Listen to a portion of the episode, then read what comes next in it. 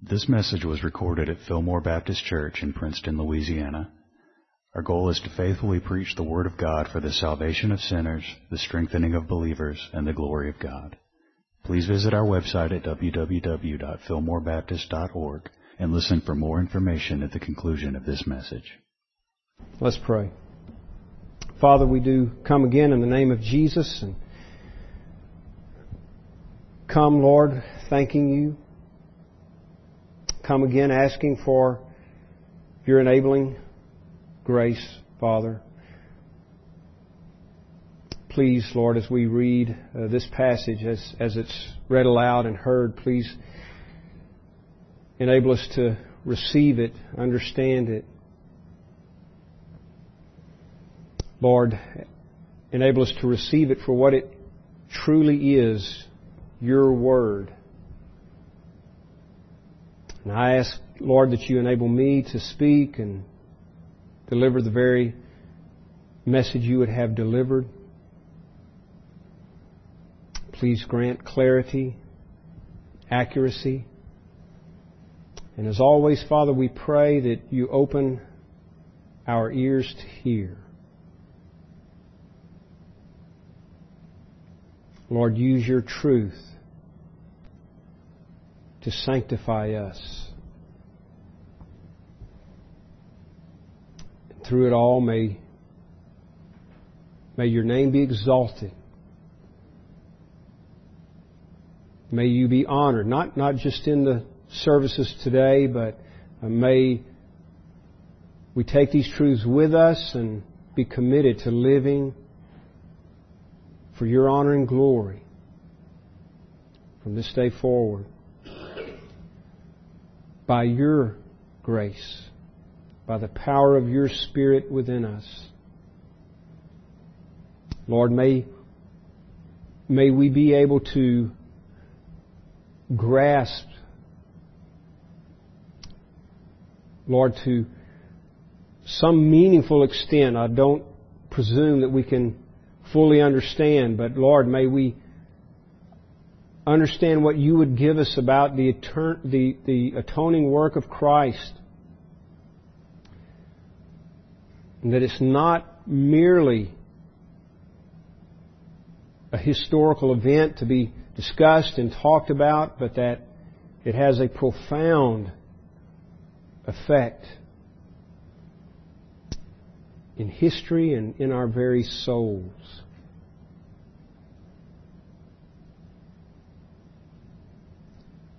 May we be amazed at your mercy.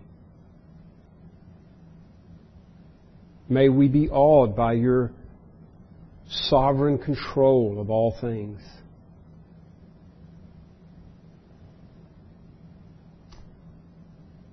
And Lord, may we be affected in such a way that our hearts are consumed with adoration for you, the one true, living, merciful God.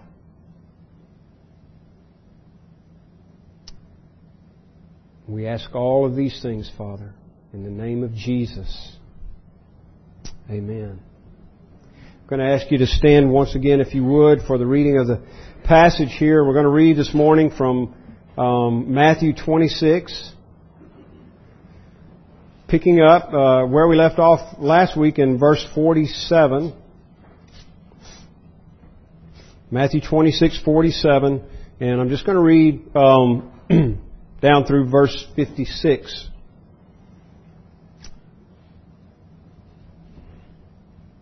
Matthew 26 verse 47. While he was still speaking, Judas came, one of the twelve, and with him a great crowd with swords and clubs from the chief priests and the elders of the people. Now the betrayer had given them a sign saying, the one I will kiss is the man. Seize him. And he came up to Jesus at once and said, Greetings, Rabbi. And he kissed him. And Jesus said to him, Friend, do what you came to do. Then they came up, laid hands on Jesus and seized him. And behold, one of those who were with Jesus stretched out his hand and drew his sword and struck the servant of the high priest and cut off his ear. Then Jesus said to him, Put your sword back into its place, for all who take the sword will perish by the sword. Do you think that I cannot appeal to my Father and He will at once send me more than twelve legions of angels? But how then should the scriptures be fulfilled that it must be so? At that hour, Jesus said to the crowds, Have you come out as against a robber with swords and clubs to capture me? Day after day I sat in the temple teaching and you did not seize me. But all this has taken place that the scriptures of the prophets might be fulfilled. Then all the disciples left him and fled. May the Lord bless the reading of His Word. You may be seated. I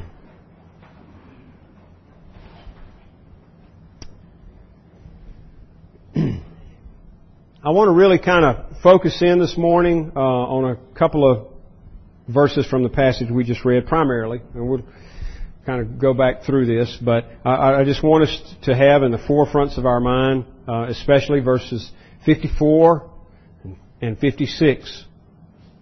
Verse 54, but how then should the scriptures be fulfilled that it must be so? That's pretty strong language there Jesus is using. It must be so the, the suffering that we, we've been talking about, and especially last Sunday night, talking about the prayer in the Garden of Gethsemane. Jesus is now um, moving into this, this hour that he has been speaking about, where he would be delivered up, suffer at the hands of sinners, ultimately be crucified, die, and then on the third day rise again.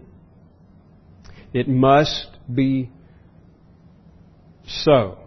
And boy, that, that ought to really resonate after, uh, again, after last Sunday night, uh, we, we, we discussed, uh, um, Jesus' prayer. Father, if there be any other way, let this cup pass from me. This cup referring to the suffering that he's about to endure. Not just the physical pain, and again we discussed that, but, but the, the taking on himself the wrath of his holy Father. If there be any other way, let this cup pass from me. And evidently, this is the way that it must be. And so Jesus says that here. It, it is necessary, verse 54. It must, that's the word must there, a day. It, that is, it is necessary. It must be so. And then again, verse 56. But all this has taken place that, that is a very important word. all this has taken place that, or so that, you could say, so that the scriptures of the prophets might be fulfilled. So, I know this is um, um, not a surprising thought here, but maybe something we don't think uh, about enough. And so I want us to to uh, kind of focus on this morning the fact that all the way through this, Jesus is in control. And, and I want you to notice too his his demeanor here. We're going as we read through the passage, we'll see it. But last week he's in the Garden of Gethsemane and he is deeply troubled pouring out his soul in prayer. He says to the disciples, My soul is, is sorrowful, troubled, even to the point of death. And we're told in another place that he was sweating, as it were, great drops of blood. And, and Uh, again, we discussed all that last Sunday night. There, there's much passion, much agony in his praying. And now, what, what you see here is an amazing calm. What you see here is someone who is in control. Not, not worried. Not, not concerned that things might take a turn that they shouldn't take. In fact, um, to some extent, I mean, he's, he's, he's not, God is ordering all things, Christ is ordering all things, but to some extent, he's even doing that verbally here. I mean, he's giving commands throughout some of this, which I've always found intriguing. Very interesting. So let me just, again, as a backdrop, let me read another passage here. You don't have to turn there unless you just want to. Um, but this is John 10, 17 and 18. Jesus says this. In John 10, 17 and 18, For this reason, the Father loves me because I lay down my life that I may take it up again. So you notice the language there. There's, there's nothing about happenstance, coincidence, hope so, maybe so. Jesus knows what He's here for. He knows what He's going to do. I lay down my life. So again, for this reason the Father loves me because I lay down my life that I may take it up again. No one takes it from me, but I lay it down of my own accord. I have authority to lay it down, and I have authority to take it up again.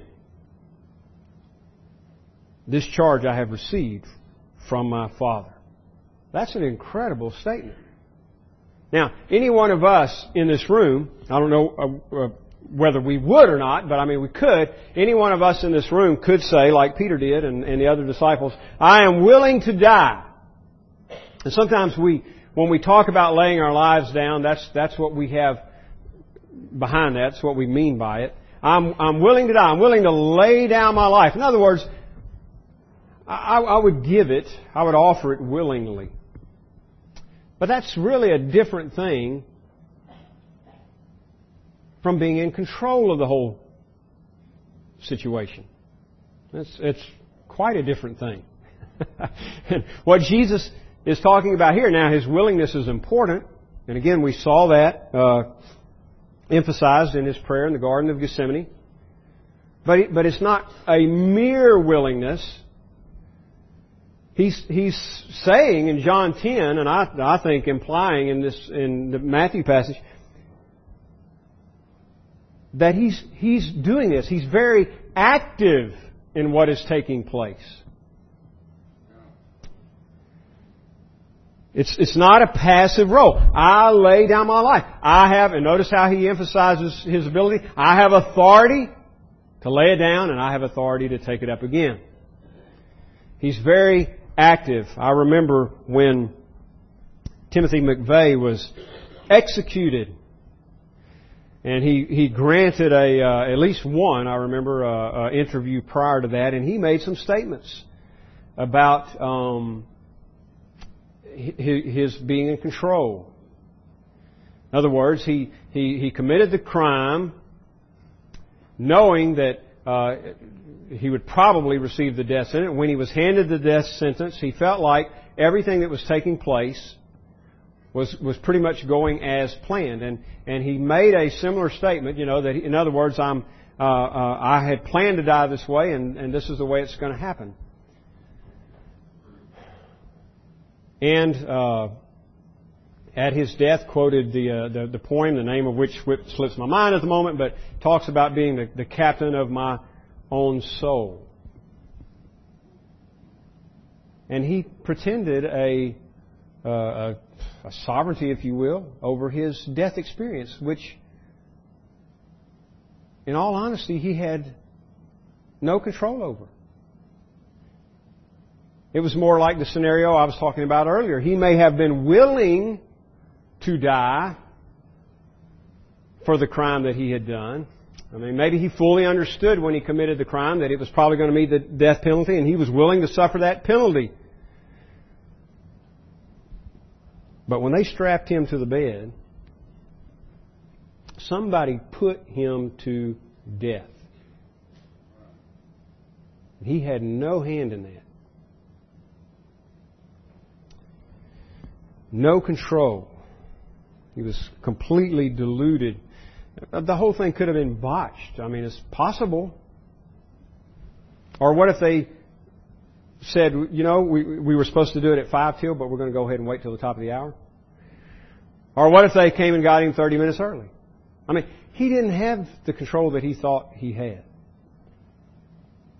Jesus, on the other hand, is fully in control here. And that's, that's what I want us to keep in mind. This is not an accident.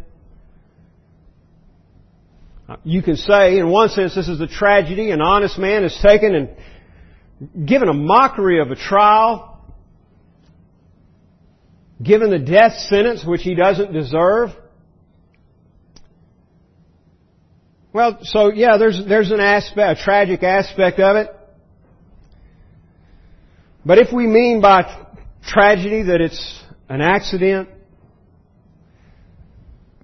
it's, it's, we should understand it's, it's not an accident at all. This, this is God's will being carried out. Now let's go back to verse 47.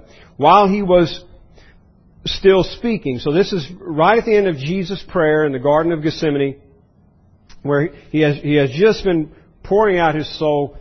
Three times he prayed that this cup be taken from him. That is, the suffering that he's about to endure, the, the taking of God's wrath upon himself while hanging on Calvary's cross. And every time he finishes that prayer by saying, Father, if this cannot pass unless I drink it, your will be done. In verse 45 and 46, he comes back for the, the final time, finds the disciples asleep again, you know, and he's been trying to get them to wake up and pray with him. He finds them asleep again, and he says in verse 46, sleep and take your, uh, in verse 45 rather, sleep and take your rest later on. See the hour is at hand. The hour is at hand and the Son of Man is betrayed. Delivered up is the word there. The Son of Man is delivered up into the hands of sinners. He's saying, this is it. This is the time. Then he goes on to say in verse 46, Rise, let us be going. See my betrayer is at hand. While he was speaking, that is, while he was saying those things, Judas came. Now this, this is the betrayer that he mentions in verse 46. See, my betrayer is at hand. And the author here, Matthew, uh, refers to him uh, that way also in verse 48. What a way to be known. We just uh, we just saw just previous to this where a woman is to be remembered everywhere the gospel goes into the world. She's to be remembered for her expression of love for the Savior. And we talked about how also Judas is to be remembered as well. But not for his love, for his betrayal. So he's called the betrayer. My betrayer is at hand.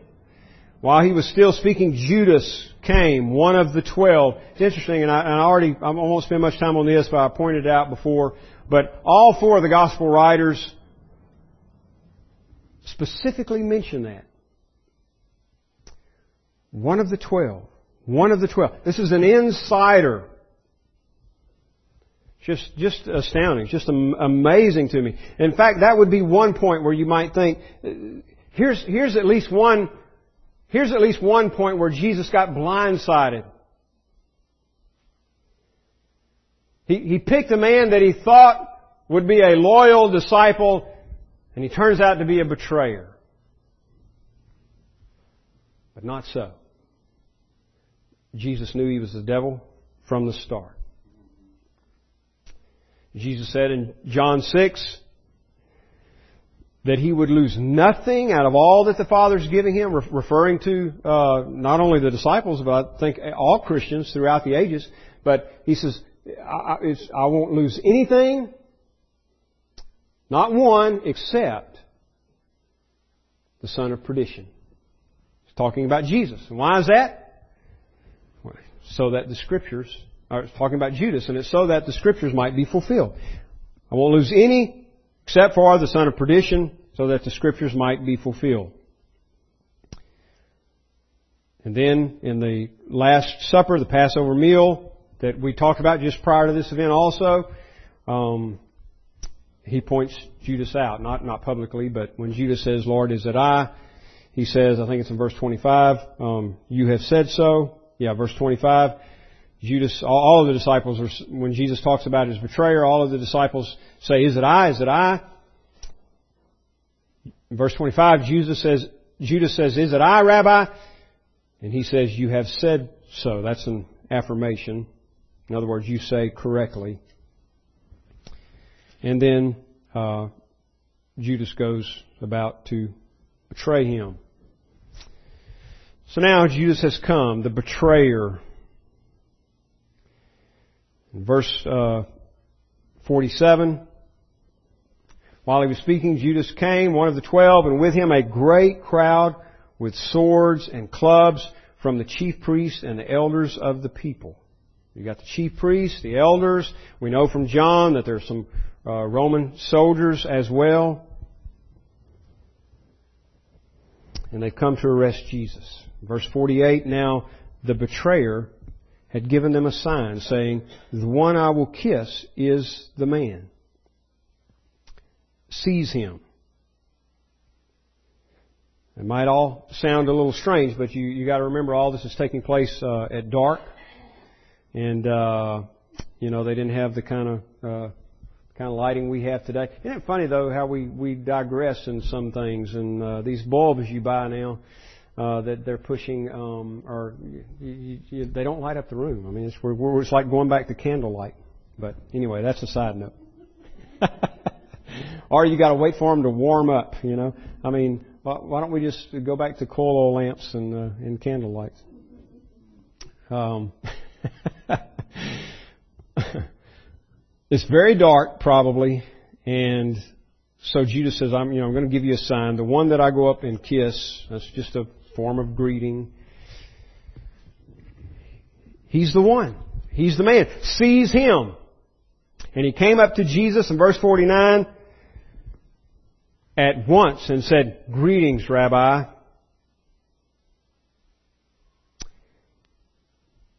And he kissed him. Same, uh, same word used when it talks uh, about the woman um, kissing his feet in Luke seven thirty eight.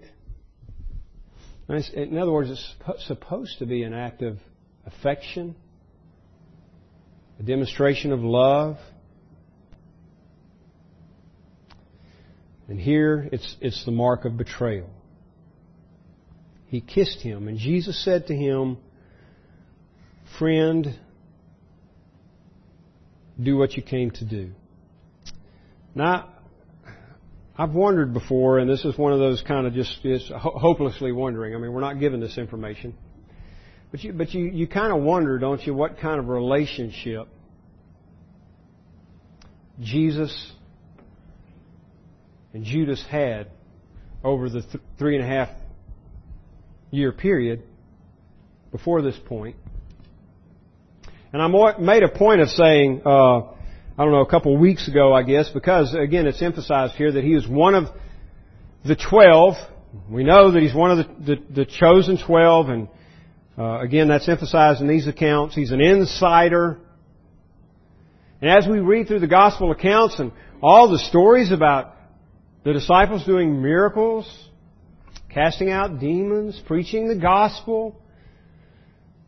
And we're never told that Judas did anything any different. Although there was a huge difference because his heart wasn't right. We are told that he was a thief and that he was stealing from the money bag. His heart wasn't right. But it seems that from, from outward appearance, he, he passed himself off as a genuine Christ lover. Now don't get me wrong. J- Jesus was not fooled for one second. But I just find it interesting that I, I think the other disciples were. If they hadn't been, when, when, when they were sitting around the table and Jesus said, this night one of you is going to betray me, they would have all immediately pointed to Judas. Well, we know who that is. Judas. And nobody, nobody did that. We don't have any record of that happening. They all began to question themselves. Is it me? Is it me? Seems like the only two at the table that knew who the betrayer was was Jesus and Judas.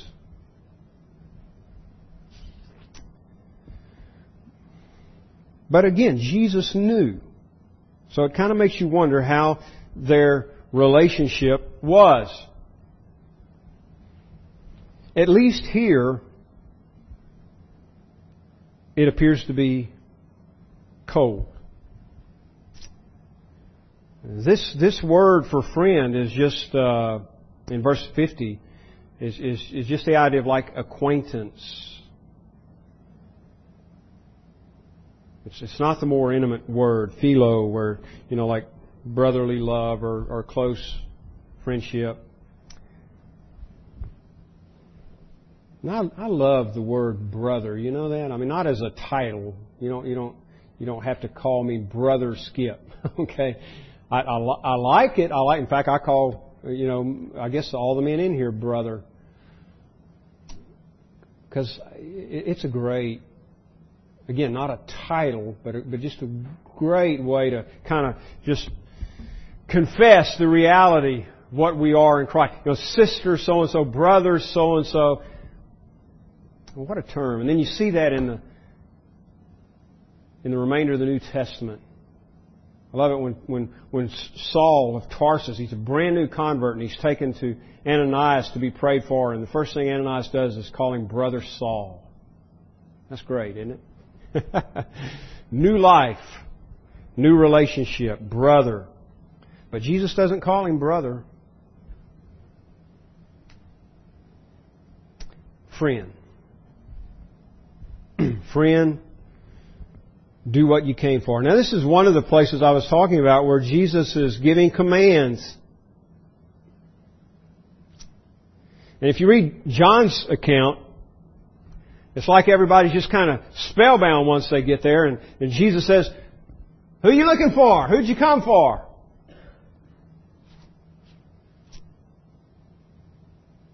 And they tell him and he says, I am he. And when he says that, they all just fall back. So he asks again. And he tells them again, I told you I'm he. Now, let the others go. Isn't that amazing? I mean, would you be barking out commands if you had um, hostile religious leaders and Roman soldiers face to face with you? I mean, they've come to arrest you. They're not happy. They, you know, they didn't come to give you a, some kind of pride. You know, you've won the sweepstakes or whatever. They've come to arrest you.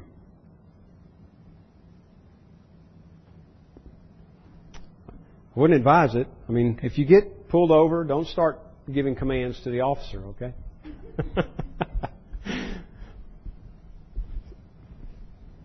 But Jesus has no problem with that, and he's not being he's not being obnoxious in any way. Again, the reason I'm pointing this out is just to show he's in control.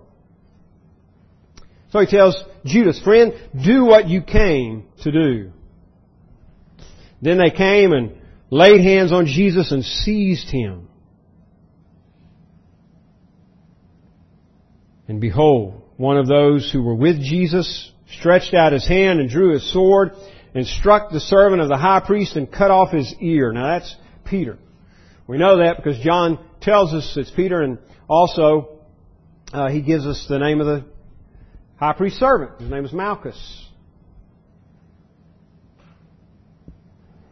And Peter's having uh, a little a little problem, to say the least.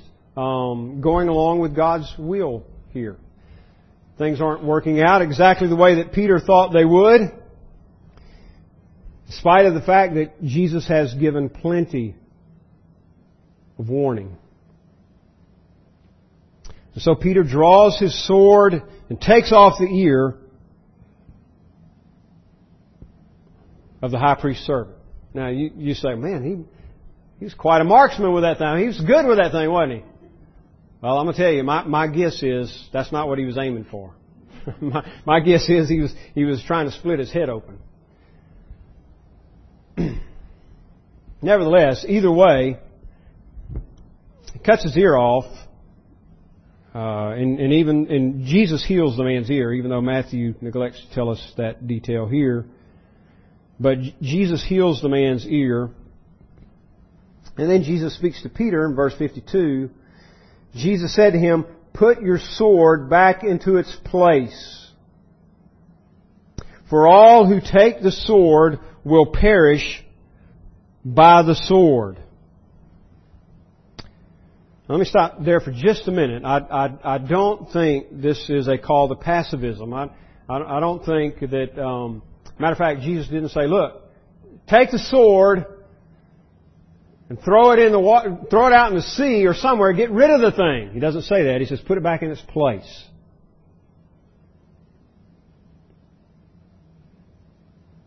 And I think, and this is a subject for another time, I'm only going to mention it here. I, I think there are times when you when you defend yourself and your family, and your right to do so. In fact, I think there are times where you'd be wrong to not do so. Well, then why does Jesus have a problem with Judas wielding a sword, using it? Because Peter is still resisting God's will for this hour. Remember back in, in, in 16? Look, look back in chapter 16 for just a moment. Matthew 16,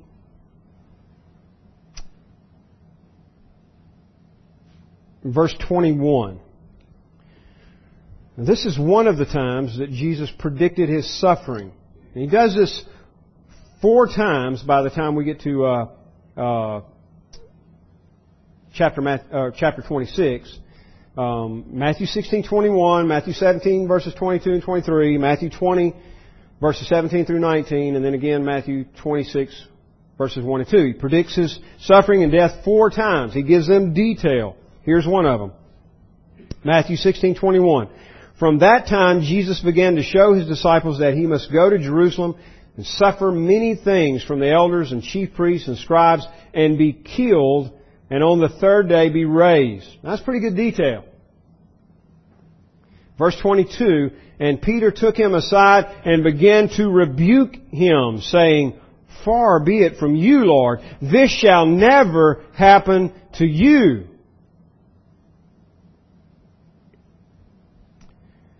And Jesus says, Peter, I'm so grateful for your concern and I'm I'm so glad the Father has given me men to protect me. In case I fall into, uh, somehow fall into the hands of sinful men. That's not at all what Jesus says, is it? Verse 23. He turned and said to Peter, Get behind me, Satan. You are a hindrance to me for you are not setting your mind on the things of God, but on the things of man. You are a, a, that's strong language, isn't it? Get behind me, Satan. You are a hindrance to me. Why? Because his mind is set on the wrong things, the things of man rather than the things of God. And that's exactly what we're seeing again play out in chapter 26. Jesus has already told them He's here to suffer. My betrayer is at hand. I'm going to be arrested. I'm going to be taken. I'm going to be killed. I'm going to rise again on the third day. And it is necessary. Verse 54. It must be so. This is God's will. They were just with him in the garden where he's praying. Father, if there's any other way, let this cup pass from me. And obviously the answer is, there's no other way. It must be so. Now I don't even know if it's good to speculate. Sometimes people want to say, well, couldn't have, couldn't God have done it another way? If, I mean, God is God. If He chose to do it another way, couldn't He do it another way? All I know is obviously this is the best way. This is the best way. because He always does what is best. There wasn't any point that He had to say, well, you know what, I couldn't get it done this way, so, so now we're going to have to do this cross thing. Not so. This has been the plan all along. This is God's way, so it's got to be the best way, the right way, the perfect way. It must be so. And that's what Peter's resisting. He's resisting God's will. So it's in that context that Jesus says to him, put your sword up.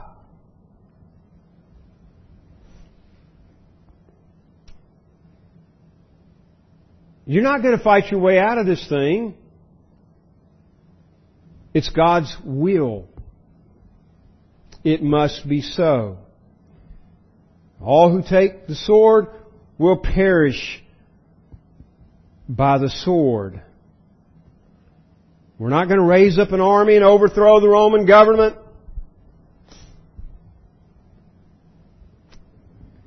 God is going to do it His way. And then in verse 53, Jesus says, Do you think that I cannot appeal to my Father and He will at once send me more than twelve legions of angels? Do you hear what Jesus is saying there? He's, he's saying the same thing he says in John 10. Nobody takes my life from me. I lay it down of my own accord. I have authority to lay it down. I have authority to take it up. Don't you think that I could call for help? Don't you understand that? I mean, if they're really going to take on the Roman soldiers, um, little band of men with a few swords, not going to accomplish a whole lot. I mean, so Jesus, I'm, Jesus, said, I'm not counting on you anyway. If, if I, if don't you think if I wanted help, I could call twelve legions of angels. A legion, by the way, in, in the in the Roman army was was six thousand soldiers. So it seems that Jesus is saying, don't you know that I could immediately have 72,000 angels on the scene to fight for me? I don't know why he picks that number. Maybe, maybe he's thinking a thousand for each of them, you know. A thousand team up with Peter, a thousand team up with John, a thousand go with Jesus, a thousand go with, and then down the list. Six thousand rather, for each of them. 72,000 angels. But see, the deal is, he's not looking to fight his way out of it. He's laying his life down.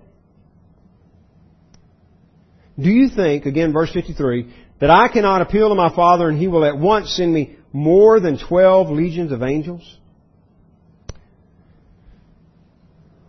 Presumably so. That's what Jesus says. But there's a problem with going that direction. Verse 54, How then should the Scriptures be fulfilled that it must be so?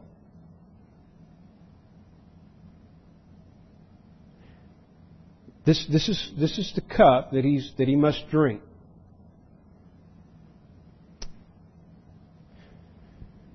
It must be so. For the glory of God and for our salvation. He, he could have summoned aid but he's come to lay his life down. He's come to fulfill the scriptures. If he, if he, if he doesn't go through with it, if he doesn't do it, how will the scriptures be fulfilled?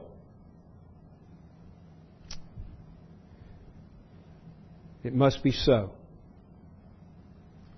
That hour Jesus said to the crowds, Have you come out against a robber with swords and clubs to capture me? Day after day I sat in the temple teaching and you did not seize me. You wonder why he brings that up?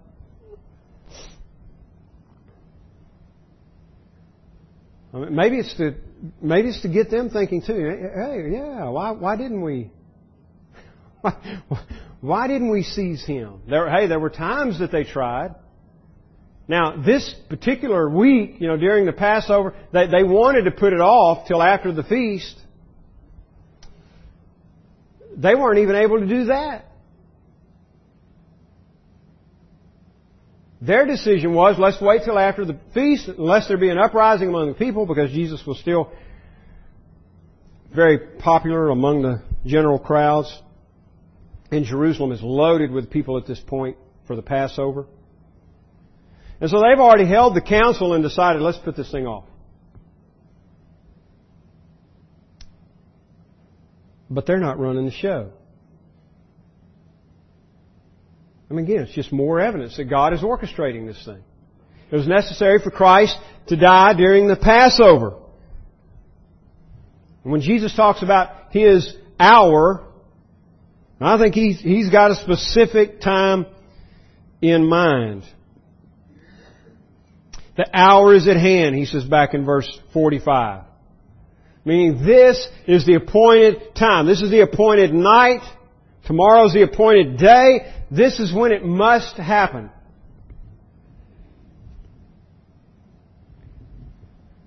Day after day I sat in the temple teaching and you did not seize me.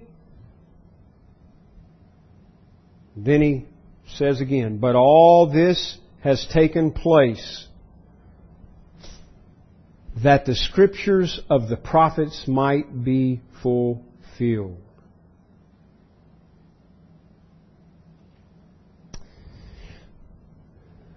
He's, he's saying God has determined and appointed a time. It's been prophesied, the time, the way, all of it must be fulfilled. All of these things are happening, even the way that they're happening. The betrayal by an insider.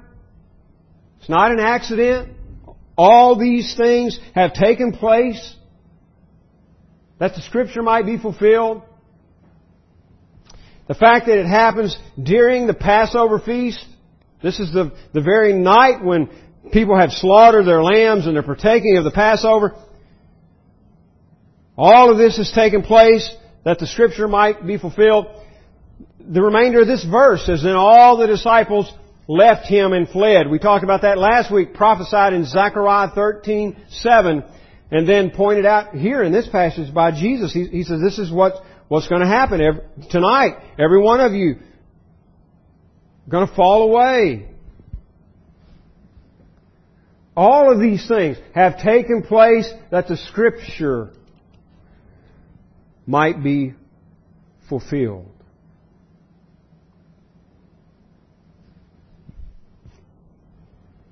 Let me just give you a couple other passages that kind of kind of uh, bring that out explicitly. I would say before we close here. Acts two is one.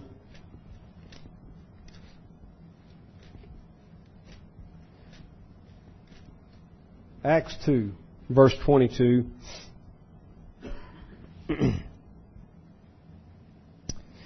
This is Peter preaching on the day of Pentecost. He says, Men of Israel, hear these words. Jesus of Nazareth, a man attested to you by God with mighty works and wonders and signs that God did through him in your midst, as you yourselves know. This Jesus, delivered up according to the definite plan and foreknowledge of God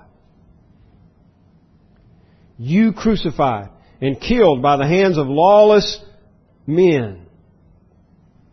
God raised him up, loosing the pains of death because it was not possible for him to be held by it. Peter says, this, this murder that you, and, and by the way, again, this is for another time, but here, here's another example of the interplay of God's sovereignty and the responsibility of man.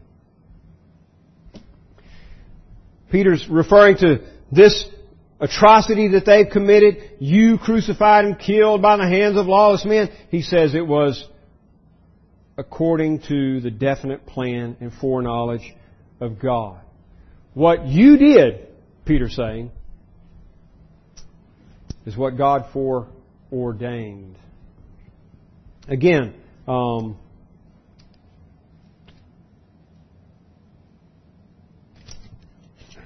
let's see here.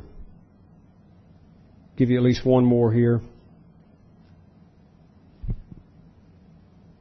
Uh, I'll give you two more. Acts 4. Here they are praying after being persecuted, the church. Um, in Acts 4, verse uh, 27, For truly in this city there were gathered together against you, against your holy servant Jesus, whom you anointed, both Herod and Pontius Pilate. Again, notice where Peter puts, uh, where the disciples here put responsibility. against your anointed both Herod and Pontius Pilate along with the Gentiles and the peoples of Israel. So, so, so they're saying, um, who's to blame for the death of Jesus? Well, they've included all of us, everybody. Pontius Pilate, uh, representing the Roman government. Herod, um, he was uh, uh, a, a, a, a, leader of the, the nation of Israel, but also appointed by the, the Romans. He worked under the Roman government. Um, and then you've got included the Gentiles, all the nations, and the peoples of Israel gathered against your anointed, that is Jesus, verse 28, to do whatever your hand and your plan had predestined to take place. And by the way, they begin this prayer um, by referring to God as sovereign lords. Back in verse 24, they use the term despot, which in our day um, always carries the, the connotation of evil, of an evil ruler. We, we, when we use the term despot, we're talking about somebody like Saddam Hussein or Adolf Hitler. But um, it, it doesn't have to have that evil connotation. It just means absolute ruler, sovereign ruler, and that's the way it's used in verse 24. So they begin the prayer by acknowledging that He is the sovereign Lord, and then they go on to talk about how He ordained the suffering and death of Christ. Let me give you one more uh, from a sermon of Paul in Acts 13.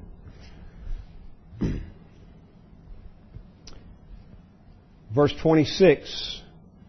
Brothers, sons of the family of Abraham, and those among you who fear God, to us has been sent the message of this salvation for those who live in Jerusalem and their rulers, because they did not recognize him nor understand the utterance of the prophets which are read every Sabbath fulfill them by condemning him.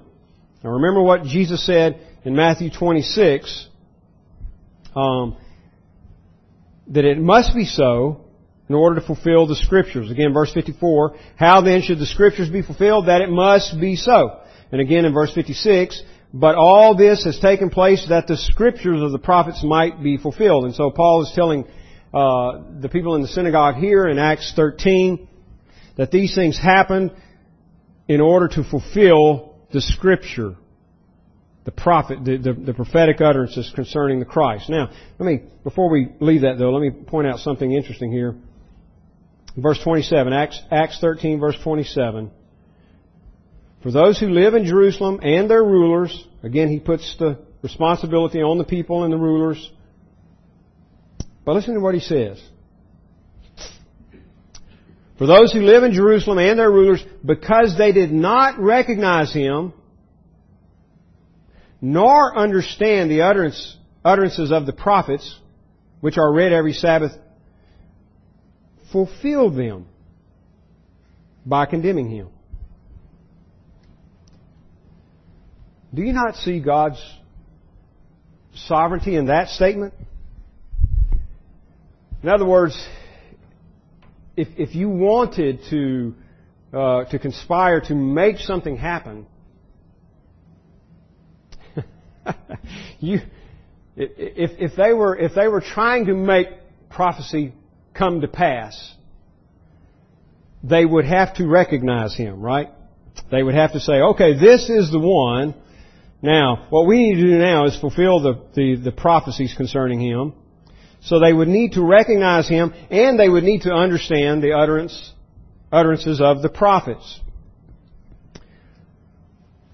What Paul is saying is you, you didn't do either one.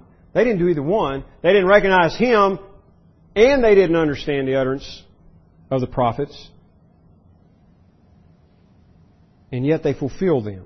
In fact, he uses the word because. Because they did not recognize him nor understand the utterance of the prophets, they fulfilled them.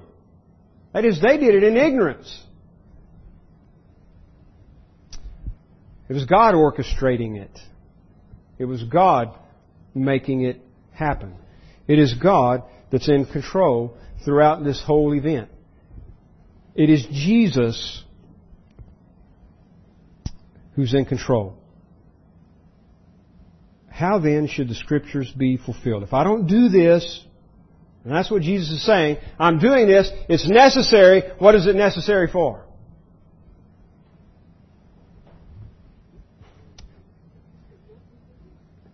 For the, scriptures to be fulfilled, it's necessary in order for God to be glorified because this is the way that God has chosen to be glorified and it's necessary for our salvation. This is the means. The substitutionary atoning death of Christ is the means by which God has chosen to save sinners. It must be so. And again, um, with John 10 in mind, Jesus is displaying His sovereign authority involuntarily laying down his life while in control. Again, not, not merely voluntarily. He's doing it willingly, but at the same time, all of this is happening according to God's plan. So, I have authority to lay it down, Jesus says, and I have authority to take it up. That's a, a statement of absolute authority. He's in full control of the whole event. And he gives us the reason in John 10 the Good Shepherd lays down his life for the sheep. And that is at least in part what's behind verse 54 when he says it is necessary. It must be so. Yes, yes, this is the way that God has determined. This is the cup that Jesus must drink of. There's not another way. Way for what? To atone for our sins. So while the chief priests and elders and the Romans are just out to, uh, to, to kill a man, or in the Romans' case, maybe to stop an insurrectionist, and while the disciples are fleeing because they don't like the way things are working out and they're offended by Jesus and the fact that He's going to be taken, humiliated, crucified, and die. Jesus is in full control. It's evident by His demeanor, and He is, He is set purpose to do what He's come to do. Suffer and die, lay down his life for his sheep. Now, I don't have time for a lot of application. We're out of time. I'm just going to say this, and this is going to be it. If, if he controlled that event and every detail of that event, then how much is he in control of the situations that you and I are faced with? And when bad things, what we think of as bad things, evil comes into our life, let me tell you, and we wonder, you know, and people have even said, where's God in this situation? And no doubt some, some horrific things happen. I read sometimes about Christians in other other lands and the things that they go through and the atrocities, or, or even people here. It doesn't even have to be uh, the, the context of, of Christians being persecuted. You just think about, pick up a newspaper, read about bad things that happen, and they are bad and they are sinful. But I, I submit this to you: the greatest atrocity, the most sinful act that was ever committed was the murder of the sinless Son of God. And it was completely within God's sovereign control.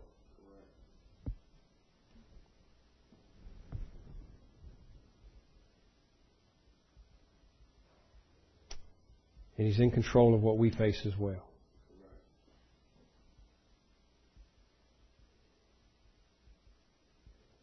So when you go through things, think about Jesus' demeanor here, his calmness, his attitude of control. And I'm just close with this quote from Spurgeon that I love. Spurgeon said once, When I set my eyes upon Jesus, peace alights on my breast like a dove. When I set my eyes upon the dove, it flies away. Would you stand, please?